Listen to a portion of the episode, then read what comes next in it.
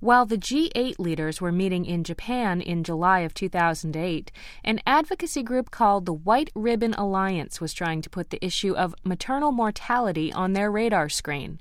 The alliance employed an unusual advertising petition signed by some unusual people to make its case. Here's John Carroll's take. The full page national newspaper ad from the White Ribbon Alliance took the form of an email with the header, A Matter of Life and Death. The message was addressed to wives and husband of G8 leaders, and it began this way Every minute of every day, a woman dies in childbirth. That's half a million women dying each year, and over 80% of these deaths are avoidable. But here's the good news the person with whom you live can help stop this happening. Really.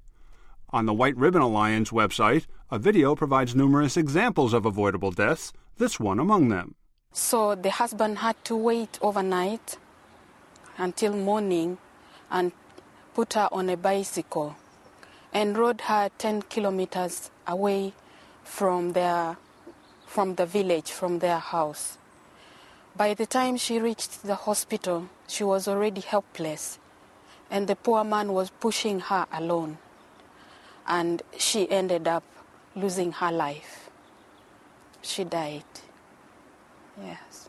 The national newspaper ad was part of the Alliance campaign to reduce maternal mortality. To heighten the ad's impact, it was signed by 30 high profile women, from Gwyneth Paltrow to Yoko Ono to Elizabeth Edwards. And nestled there among the do gooderati was CNN chief international correspondent Christiane Amanpour, which immediately raised the question is that kosher? The exact boundaries of journalistic detachment from politics and advocacy occupy a wide spectrum of opinion. On one end are the absolutists, like outgoing Washington Post executive editor Len Downie, who refuses to even vote. In the middle is a vast gray area, such as whether journalists should be able to sign ballot initiative petitions. At the no brainer end is the prohibition against journalists making political contributions or posting yard signs for candidates. Where does Amanpour's White Ribbon Alliance participation fall? I asked Amanpour via email whether it might seem to compromise her journalistic objectivity. Her reply said in part, It fits precisely with the reporting I have done on the subject of maternal and child mortality in Africa and Afghanistan and elsewhere.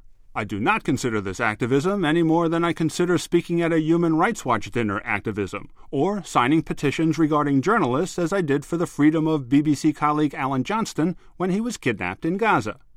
Let's be clear about this. Christiane Amanpour is a tireless reporter at the top of her profession who has exhibited exceptional courage many times in the course of her career. There's no doubt she's sincere when she says she took part in the ad because she thought it was, quote, the right thing to do. But that doesn't mean someone couldn't use it against Amanpour and accuse her of biased coverage on scores of human rights issues. The right thing to do in human terms can sometimes be problematic in journalistic ones. John Carroll is a mass communication professor at Boston University and a correspondent for WGBH TV's Beat the Press. What's your take?